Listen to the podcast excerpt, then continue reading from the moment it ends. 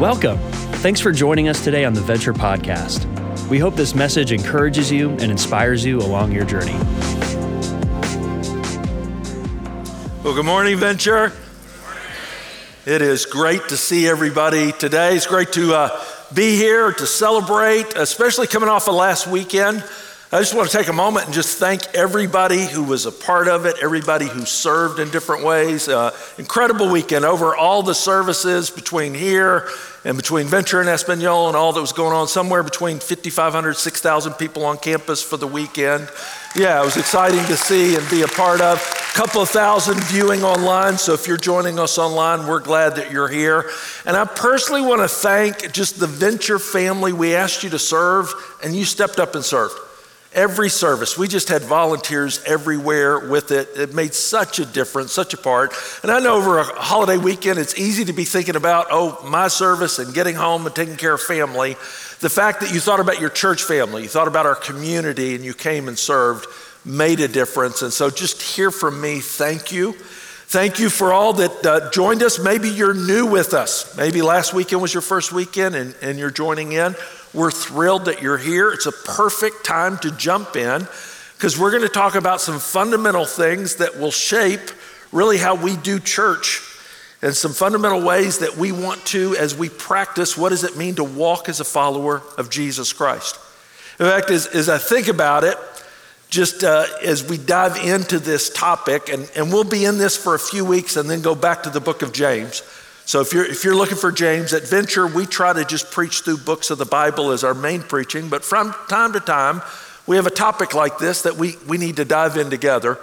And as we dive in this one, I was just thinking about have you ever had an experience where you're doing something and somebody's making it harder than it needs to be? Maybe the DMV, you know. Or this week, we, we might have that a little bit. Uh, tax day's coming. You ever read the tax code? You're like, who wrote this?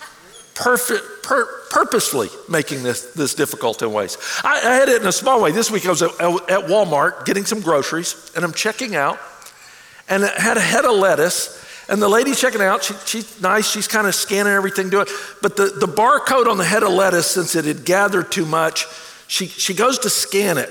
She, she tries to scan it, and the scanner won't work. So she's stretching it out scanning it, scanning it, scanning it, and scanning it. And then finally she determines, well, let me just set it aside and I'll try again later. And so she does some more.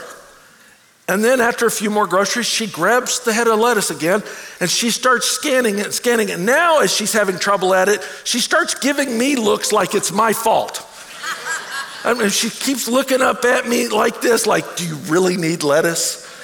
or like somehow I did something to the barcode with it. She stops the second time and puts it aside.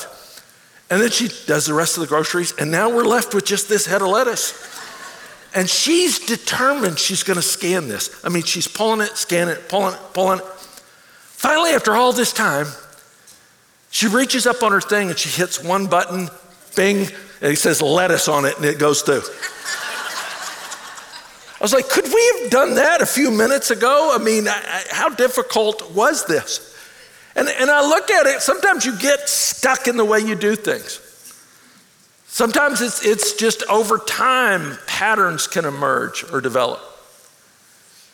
And when we talk about even a topic that's common within church discipleship, reality is sometimes we make it harder than it needs to be. Or we get stuck in patterns and rhythms with that. And so, so as we talk about as a church, because we've really been thinking about this, praying and working on this for a long time, how are we equipping you as disciples of Christ? How are we helping you own your faith? How do we know that as we walk and do this together, we look more like Jesus than we did? And that you would know what to do. Some, some clarity and simplicity can go a long way on a subject as big as discipleship. And, and, if you go all the way back to Jesus, we'll go back to where we were last week when Jesus looked at Peter, you know, his core command that Jesus gave his disciples follow me, follow me. Last week with Peter, when, when Peter, he determined, Peter, I, I'm still going to use you, Peter. I've got a plan for you, But the very end of the passage, he looks at him a couple of times. He says, You follow me. And then he tells him, Hey, don't worry about John. Don't worry about anybody else. You keep your focus on me. You follow me. It was the command that he gave his, his disciples. He says, Follow me and I'll make you fishers of men. This is how he got them in, where they followed him then for the next three years. But it's not just a term for them. You might look at that and go, well, that's great for Peter, that's great for them. All through his teaching, Jesus, again, Jesus spoke to them saying in John chapter 8, I'm the light of the world. Whoever follows me will not walk in darkness, but will have the light of life. Whoever follows me, they stick with me, they're there with me. They're going to experience what it's like to walk in the light as he's in the light. You actually know where to go. He says it elsewhere, John 10 My sheep hear my voice, I know them, and they follow me. This is the passage where he's teaching. He says, I'm the good shepherd. He says, I'm the good shepherd, and my sheep know me, so they hear my voice. And here's the key they actually follow me. That's how they're different than any other sheep out there. My sheep follow me. I love the saying that Dallas Willard has. He says, The Lord is my shepherd is written on more tombstones than lives. It's kind of easy, one of those things that go, Oh, yeah, I, I love that Jesus is my shepherd. Do we love the inverse of that? If he's the shepherd, then I follow. Look at it in Matthew 16 24. Jesus told his disciples, If anyone would come after me, look at this. He says, Let him deny himself and take up his cross and follow me. This deny and take up the cross, that's that moment when you come to Him and you recognize my way of life's not working and I've got to receive what He did on the cross. That's that moment of salvation where you deny yourself and, and it continues on. That's the, you're justified in it, but as we looked in Romans, man, that continues on in life that I'm denying me, I'm saying yes to what Jesus accomplished through the gospel. And the ongoing part of it is you follow me. You follow me. Over and over and over again, we see this, this core command of following him. Now, Jesus' disciples did that for three years. They kind of had an advantage in one way. You get to walk around with him and see how he acts and see what he does, and you literally follow him. Jesus would say, though, that we actually have more of an advantage with this. He told his disciples that in this process, we have an advantage, but I think one of the disadvantages we have over 2,000 years of doing church and over time, some ways we can make it more complicated than it needs to be. Some ways we can compartmentalize.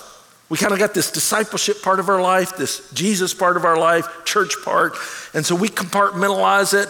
We dedicate kind of part of Sunday to it, and maybe some parts here and there, but it's not this comprehensive following of Him that he's calling to. And part of it is the mindset of how we approach this commitment we have to him. David Brooks, in, in his book, The Social Animal, he talked about the difference between people that gave themselves to, to, something, whether it's athletics or music or something, the ones who really experienced excellence at it, and the ones that just kind of was part of their life didn't really pursue it. Uh, listen to this study. He says in 1997, Gary McPherson studied 157 randomly selected children as they picked out and learned a musical instrument. Some went on to become fine musicians and some faltered. McPherson searched for the traits that separated those who progressed from those who did not. IQ was not a good predictor. Neither were aural sensitivity, math skills, income, or sense of rhythm. All the things that I would have said, yeah, that was what makes a good musician.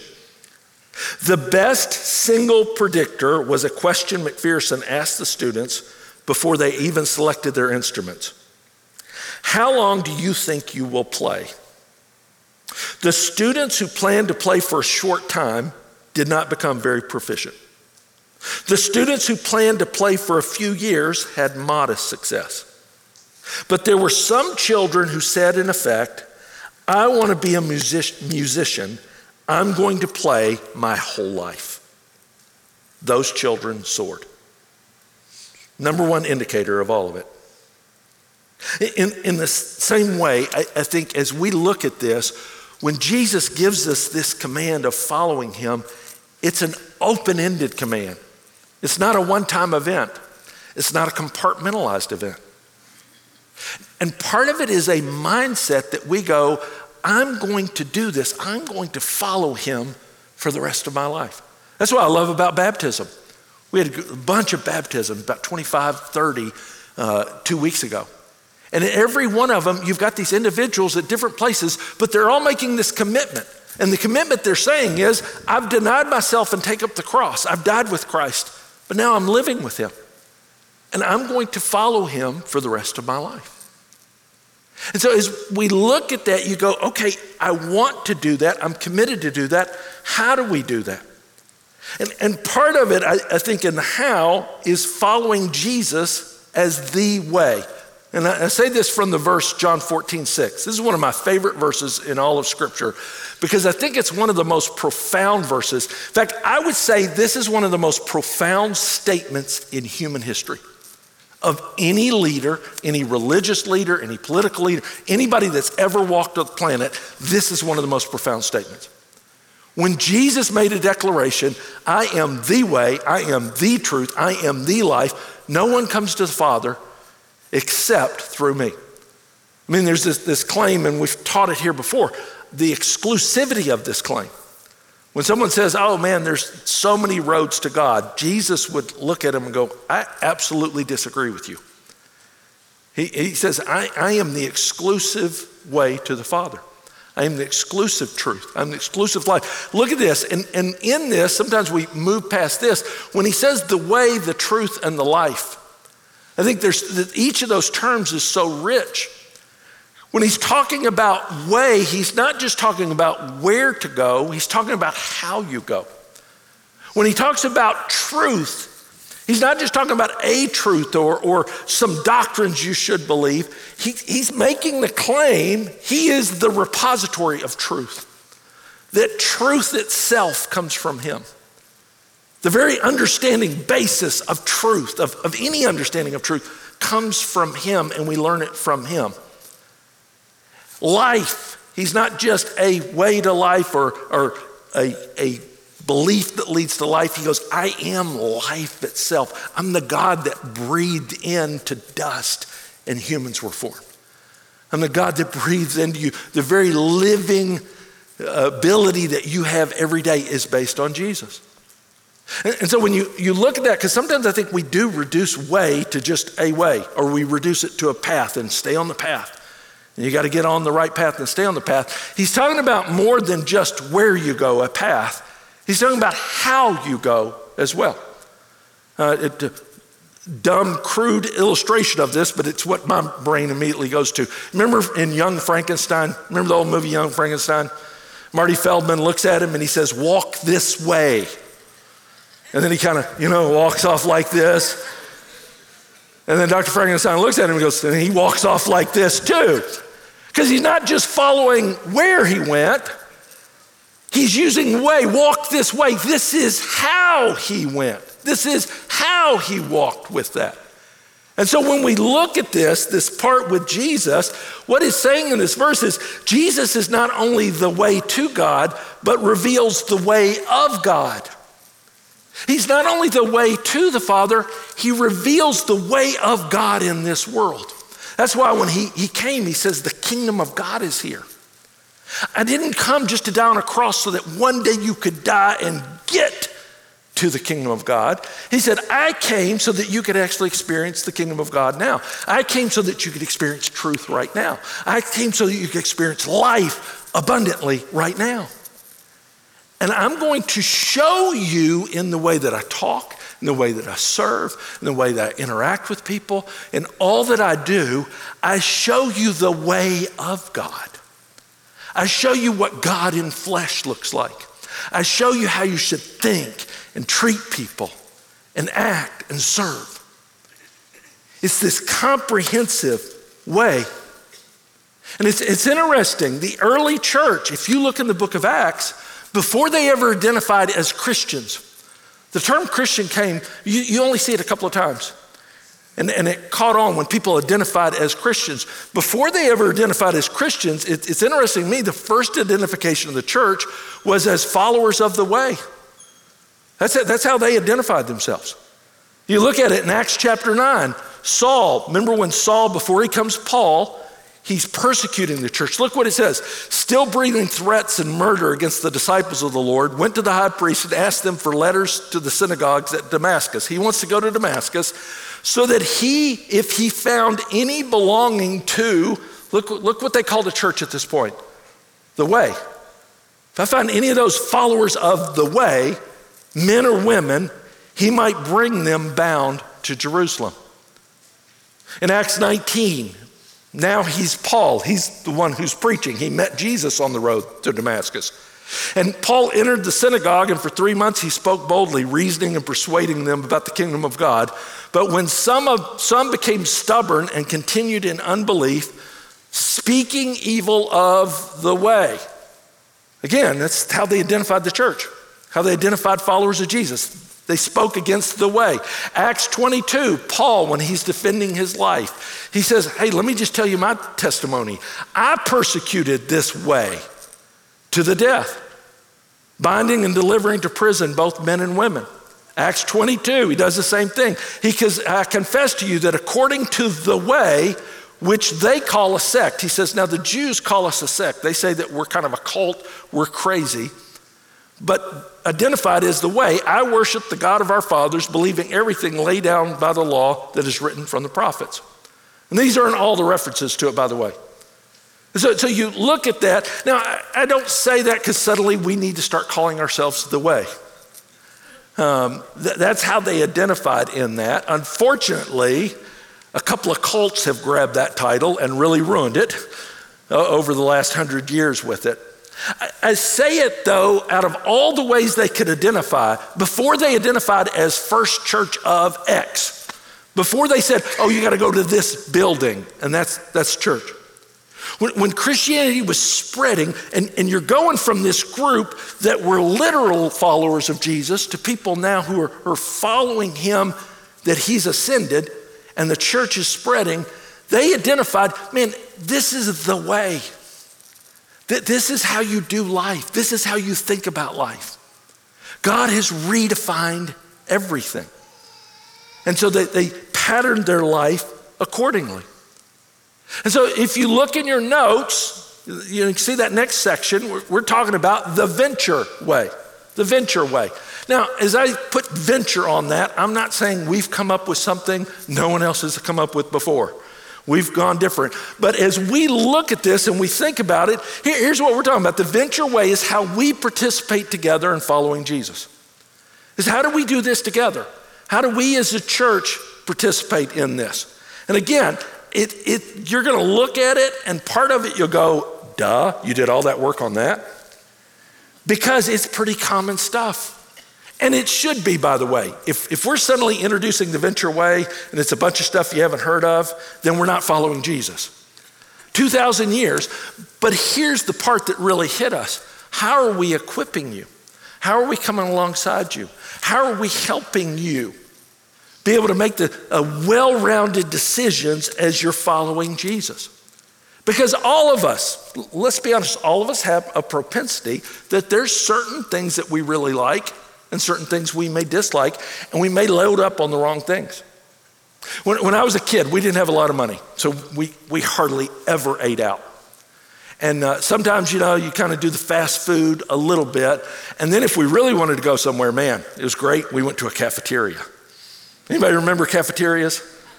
Yeah, you go to a cafeteria. There's a certain age here, you have no clue what I'm talking about.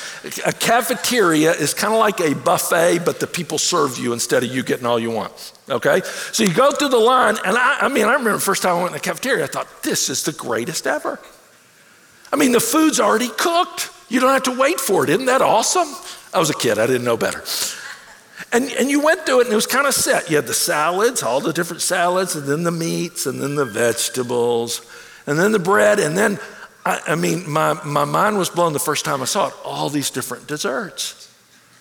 And especially, they had all these little bowls of jello where somebody had cut the jello up into cubes. and then put whipped cream on top of it. I didn't know you could do that to jello. Now, as a kid, as I'm going through the line, the first time I'm going through, I mean, in my mind, no, no salad. I don't think I even need meat. No vegetables. Yes, I'll take some bread and give me five of those yellows. I want the green one and the blue one and the red one. And I'll, you know, my mom looks over and is like, no, no. In fact, the cafeteria used to have a thing kind of, they had this plate, and on the plate you got the meat and then the two vegetables and, and the set deal. Because they're trying to, you know, lead you in the right direction of what you need to eat with that. It's easy in a church like Venture, especially a big church, and we offer a ton of stuff. Every day of the week you can look, there's different ministries, there's different things out there. And that's just Venture. Now let's go online and there's all these things out there and things you can do. Then you go and see all these Christian resources and all that. And sometimes you can feel like a kid going to the cafeteria or at the buffet. And maybe it's not jello, but there's parts of it that you really like and you go, you know, I'm just, I'm gonna load up on all this. And this is how you grow doing this. Some of you go, ugh, I hate that. I'm gonna load up on this. Some, some of you, maybe you're new in this journey and you kind of go, Yeah, I want to follow Jesus. Would you just tell me? Give me the plate. Serve with that. And, and we, we can assume everybody knows how to do this intuitively. It, it struck me, Jesus spent three years going pretty slow.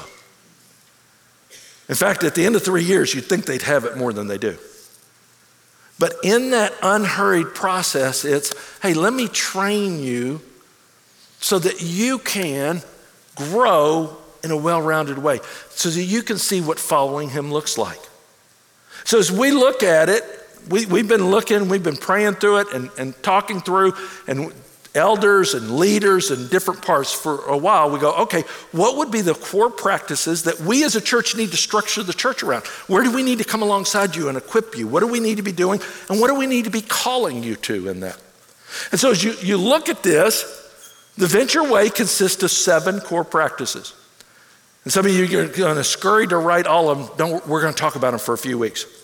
In fact, we're going to come back to them again and again because we've got to be training you in all these. The first one is the core practice, you need to engage God. The second one, you need to receive teaching.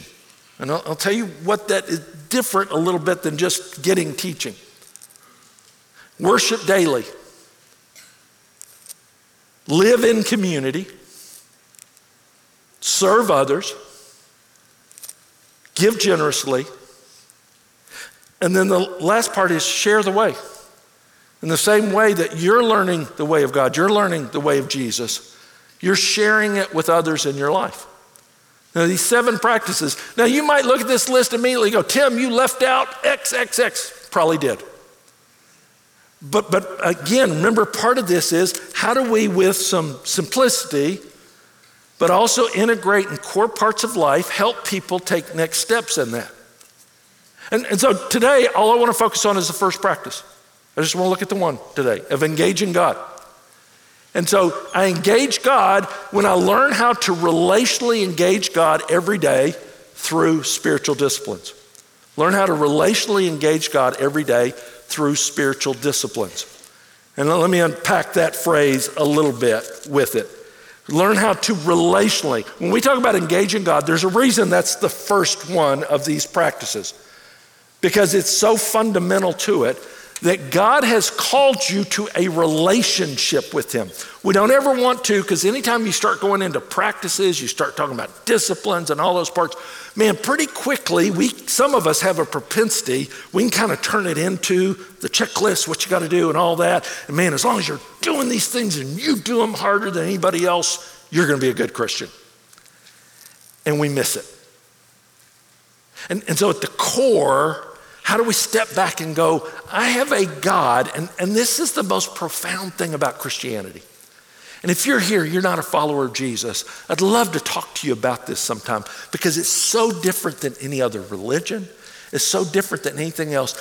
To know that the God of this universe actually wants to have a personal relationship with me. And he knows me intimately. And he actually cares about me. It's not a distant relationship.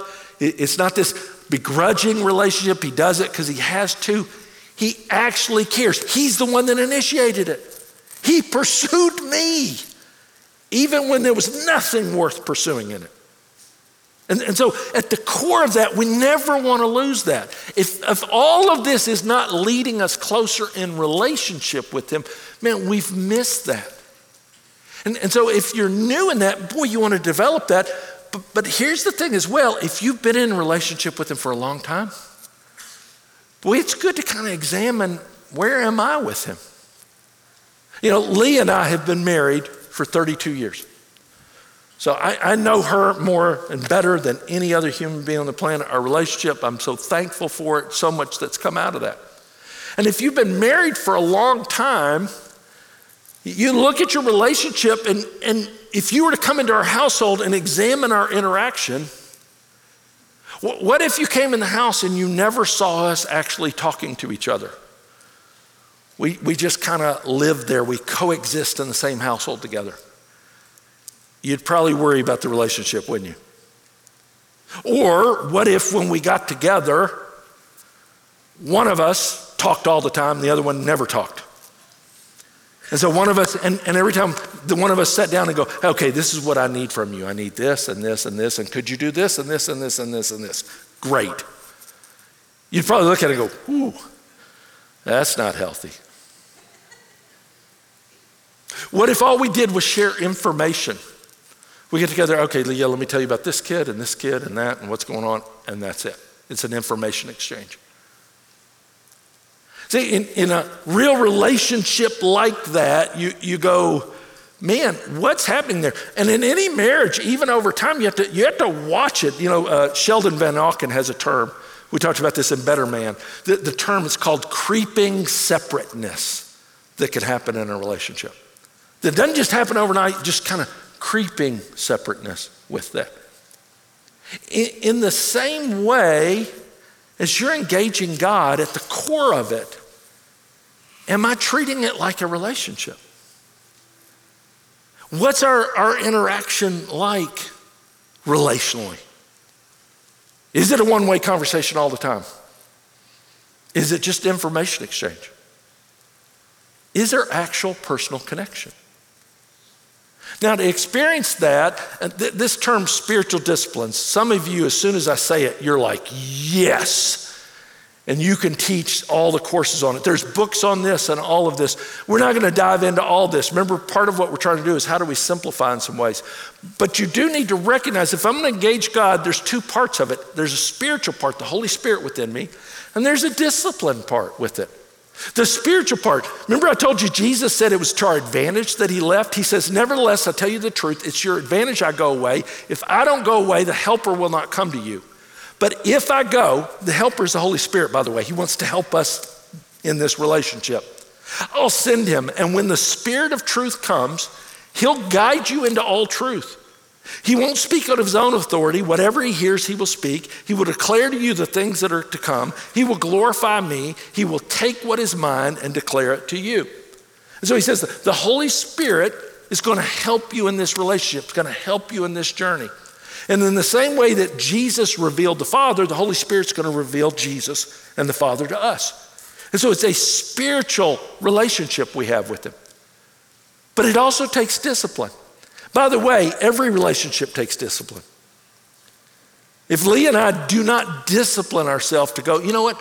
We're going to sit down together and have conversations.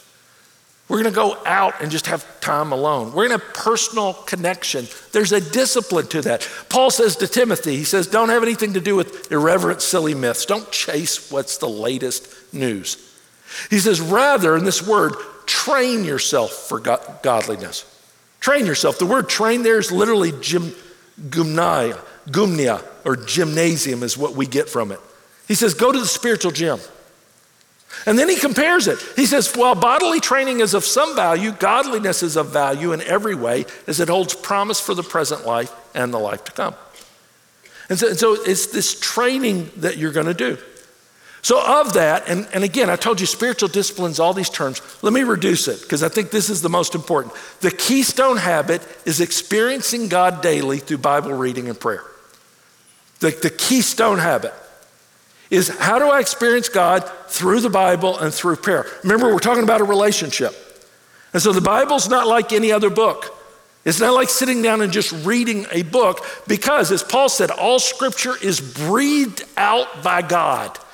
That word inspired, it came through him. Peter describes it. He says, Holy Spirit moved men. Hebrews describes the book in this way. He says, The word of God is living, active, sharper than a two edged sword, piercing the division of the soul and the spirit, of joints and marrow, discerning the thoughts and intentions of the heart. It's the keystone, it's the key habit because God is actually, God breathed this book. And so it's alive. And so when I read the Bible, it's not just that I discern things about God, I discern things about me because it's a living book. It's God's way of speaking to me now, this repository not just of truth, but of life and the way. And so I've got to be taking in the Bible. And then the flip side of that is, I need to be praying. Rejoice always. Pray. Uh, this, this phrase always gets me pray without ceasing. Paul says it just should come across your, your, your heart and your mind hey, I should talk to God about this. I want to connect to God about this.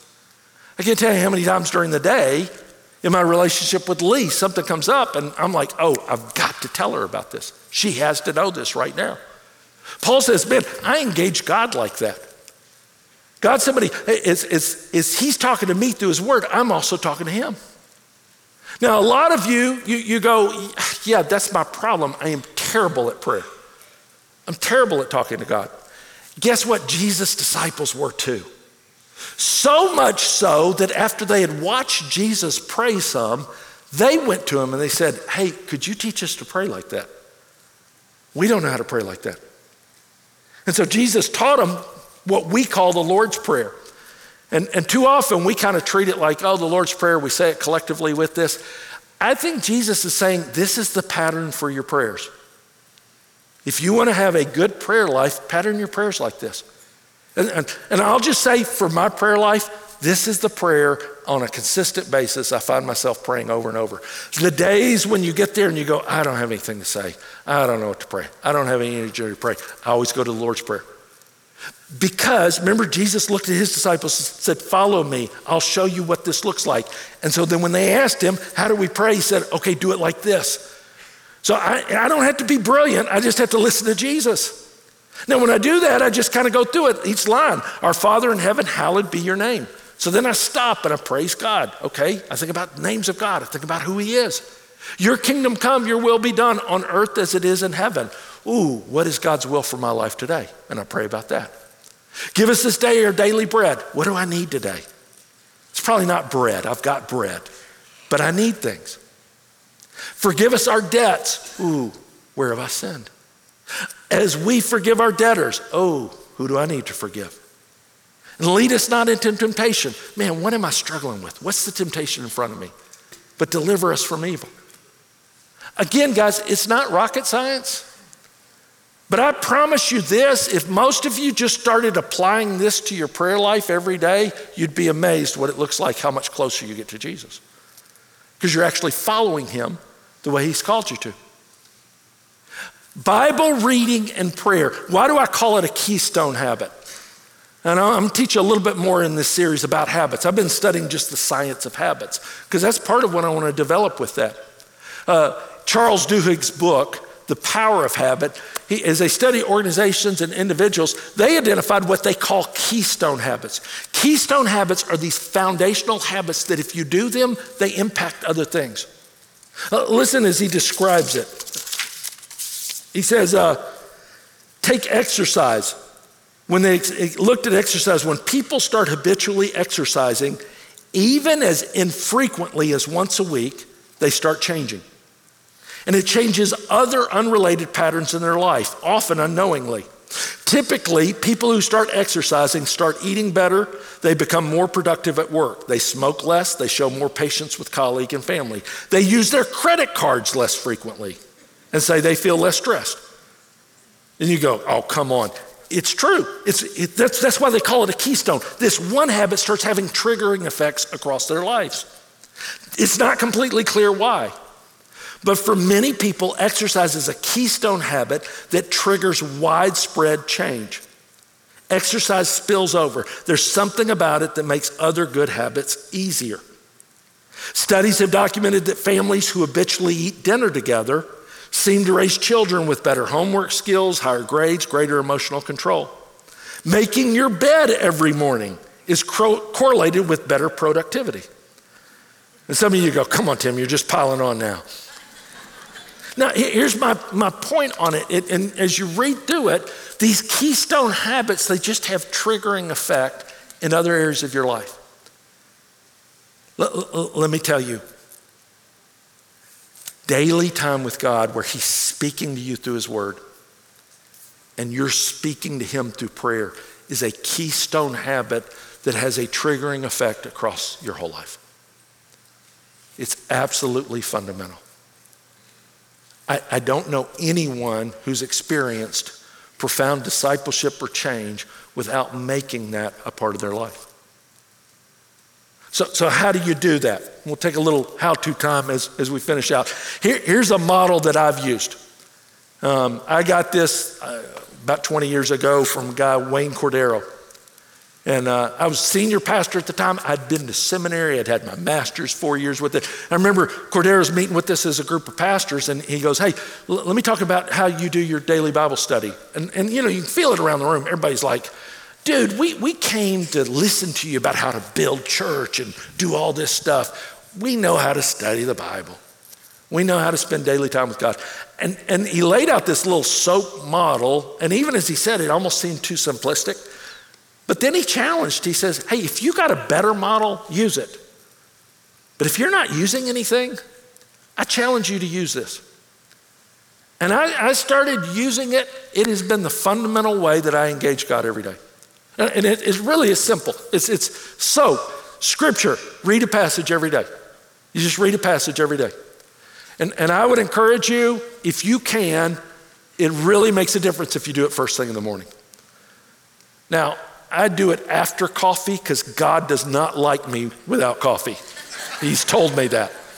I am not a good person to be around without coffee, so he just assumes I get some coffee in that process.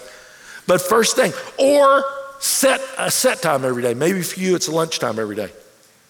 Maybe it's the end of the day. You're a night owl and you can do that, but I, I, having a consistent time with that. Read a scripture every day. Now, some of you, you plow through tons of scripture. You're the Bible in a year person. I, I can't quite do that. Um, I do one chapter a day. That, that's about that because it gives me time to do the other parts of this. So then the other part is observe. What's it talking about? You go, Tim, I didn't go to seminary. Tim, I don't have commentary. There'll be passages, at times I look at it I go, man, I don't know exactly what this is saying, what that means. That can be a, a a prompt for me to go look it up somewhere else. But sometimes I just look at most of the Bible, it's not hard to figure out what it's talking about. It's hard to apply it, but it's not hard to figure out what it's talking about. But make observations. Oh, it's talking about this, this, this. And then application. How does this apply to my life? And I'm always looking for what is one key focus today. Because you, you can, in any passage, you can come up with 20 applications or 10 things, you won't remember them. So I'm always looking, what's the one thing? What's my one takeaway for today? And then I pray. I either pray the passage back to God or I, I, go back to the Lord's Prayer. And I just go through it and use it as my prompt to be able to pray. Again, this isn't rocket science. For some of you, you go, Tim, I've been doing this for years and years. Great, knock yourself out. So proud of you. But I've found for a lot of people, this can be one of the areas that slips pretty quick. And when it slips, it also has the keystone effect. It starts impacting everything. And so let's do it together. What do you say? We're going to do SOAP right here. All right? Let's read the passage. It's not hard. Psalm 1 Blessed is the man who walks not in the counsel of the wicked, stands in the way of sinners, sits in the seats of scoffers. His delight is in the law of the Lord. And on his law he meditates day and night. He's like a tree planted by streams of water that yields its fruit in season. Its leaf does not wither, and all he does, he prospers. Now, this is half the psalm. How long did that take, by the way? Did anybody time it about one minute? So, if, if you read the whole psalm, we're asking you to take two minutes. Two minutes. Not that hard, is it? Okay? So you read it. Then you stop and go, okay, let's observe. What's he talking about? And so David is writing here and he says, okay, let's just contrast what's a blessed life and what's not a blessed life. What are you doing with your life? Who's influencing your life? And so he kind of goes down the line. He says, are, are you being counseled by the wicked? So who gives you advice?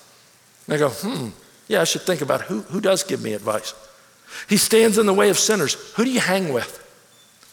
What's your friend group look like? He sits in the seat of scoffers. Oh, this is the one that hits me. Because you know what scoffers are? They're mockers, they're snarky people. And so he says, man, the person who doesn't experience blessing, they allow themselves to hear mocking and snark all the time. As soon as I read that, I mean, I immediately go to, ugh, I think he's talking about Twitter. How much time am I, am I sitting on Twitter too long? How much time am I allowing people that just mock stuff all the time? Even if they agree with me, they're scoffers. And then he flips it. He says, No, his delight is the law of the Lord. He's talking about scripture. So he says, His delight is he, he likes sitting in scripture. He likes listening to scripture. He's planted there. See, again, this isn't rocket science, but you're just going through it and you're going, Yeah, observe this and observe this and observe this. And as you observe things with it, then you move to, okay, how do I apply this to my life? And maybe a couple things jump for you. Maybe the group you're hanging out with, you go, yeah, you know what? Everybody I hang out with, I end up doing what they're doing. I got to think about my friend group. Uh, for me, I immediately go to this. I go, man, am I spending more time on social media than I am with God? What does that say about my relationship? And so my application from this is okay, God, every time I'm tempted to pick this up or I'm going to scroll on this or, or this, man, direct my heart back to you. Make it a prompt to pray. Even if it's a quick prayer of God, man, I want to be rooted in you. I want to delight in you. And so take that as an application point, and then, then you just pray it. You, you pray that back to God. Again, guys, I think we spent about five minutes doing this. I, I'm not asking you to blow up your world, but I am asking you to start putting in practice what I know will impact your life. So here's my takeaway for you, putting in practice today. Over the next seven days, I want you to read one chapter a day from Psalm 1 through 7. And all of the chapters are short, just like that. Now, for some of you, some of you, you're like, Tim, I've got a Bible reading plan. I read through the Bible in a year. I, I plug through it. Great. This won't be that much more on top of it. It just won't. It's a short psalm. For some, if you're really honest, you go, yeah, I am sporadic at best. Or I've been a long time since I've done this regularly, or I'm brand new in it. J- just do this. It's because there's no bonus for reading tons. It's actually the whole design of it is how do I engage God with it? It's about a relationship. So, so over the next seven days, just take a, a chapter a day, and you already got a head start tomorrow. We did half of Psalm 1. So your punch card already has one punch on it. You're good. So tomorrow, Psalm 1. And then as you do that, all I want you to do is every day take some time, use the SOAP model. Just go through it. What's the scripture? Okay, what do I observe? What, what's it talking about? How do I apply it? What's my one application? And here's what I write down your key focus for each day. What's your one takeaway? What's the one thing? Write that down. And if you can, keep a sheet and write down what each of the seven days. You might start seeing some consistent things. God keeps saying this to me. You may see something else that jumps out of it. But just even doing that one simple practice starts expanding how you think about God during the day. Can we do this? Can we do this together? Seven of us are going to do it together. I heard from them. I would hope the rest of you join us. And, and again, let, let me go back to why we do this. Because the God of the universe wants to have a personal relationship with you. He gave us not just a book, but actual living communication to us. that will search you and know you and penetrate and help you understand you and life. He's willing to give us an audience in a moment's notice. And so when he looks at us and says, You follow me, he's not doing it as this taskmaster who's leading us on this dreadful journey. He's doing it as the good shepherd who loves his sheep. And he knows where the good pasture, the good life is. And he wants us to experience it with him. Let's pray together. Father, we thank you. We thank you for your word. We thank you for the fact that you, you didn't just command from on high. You could have. You could have just issued edicts from heaven, but you came and became one of us. You showed us what God looks like in the flesh. You showed us not only the way to eternity, but the way to live now. And so, Lord, as, as we engage this together, I, I do pray, would you help us maybe establish some habits that have been hard for some of us? Maybe to put things in practice for the first time. Or maybe to recognize that for some of us, even though we've been in relationship with you for years, there's been some creeping separateness. And we're existing with you. But we're not connected. Lord, we thank you that you're the God who, in a moment's notice, you give us attention. You always forgive. You're always waiting to connect and willing to connect. Lord, we thank you. We praise you because all this is possible in the name of Jesus, in whose name we pray. Amen. We hope today's message encouraged you in your journey of faith. To keep up with the latest messages and what's happening, make sure to subscribe to this podcast and visit venture.cc.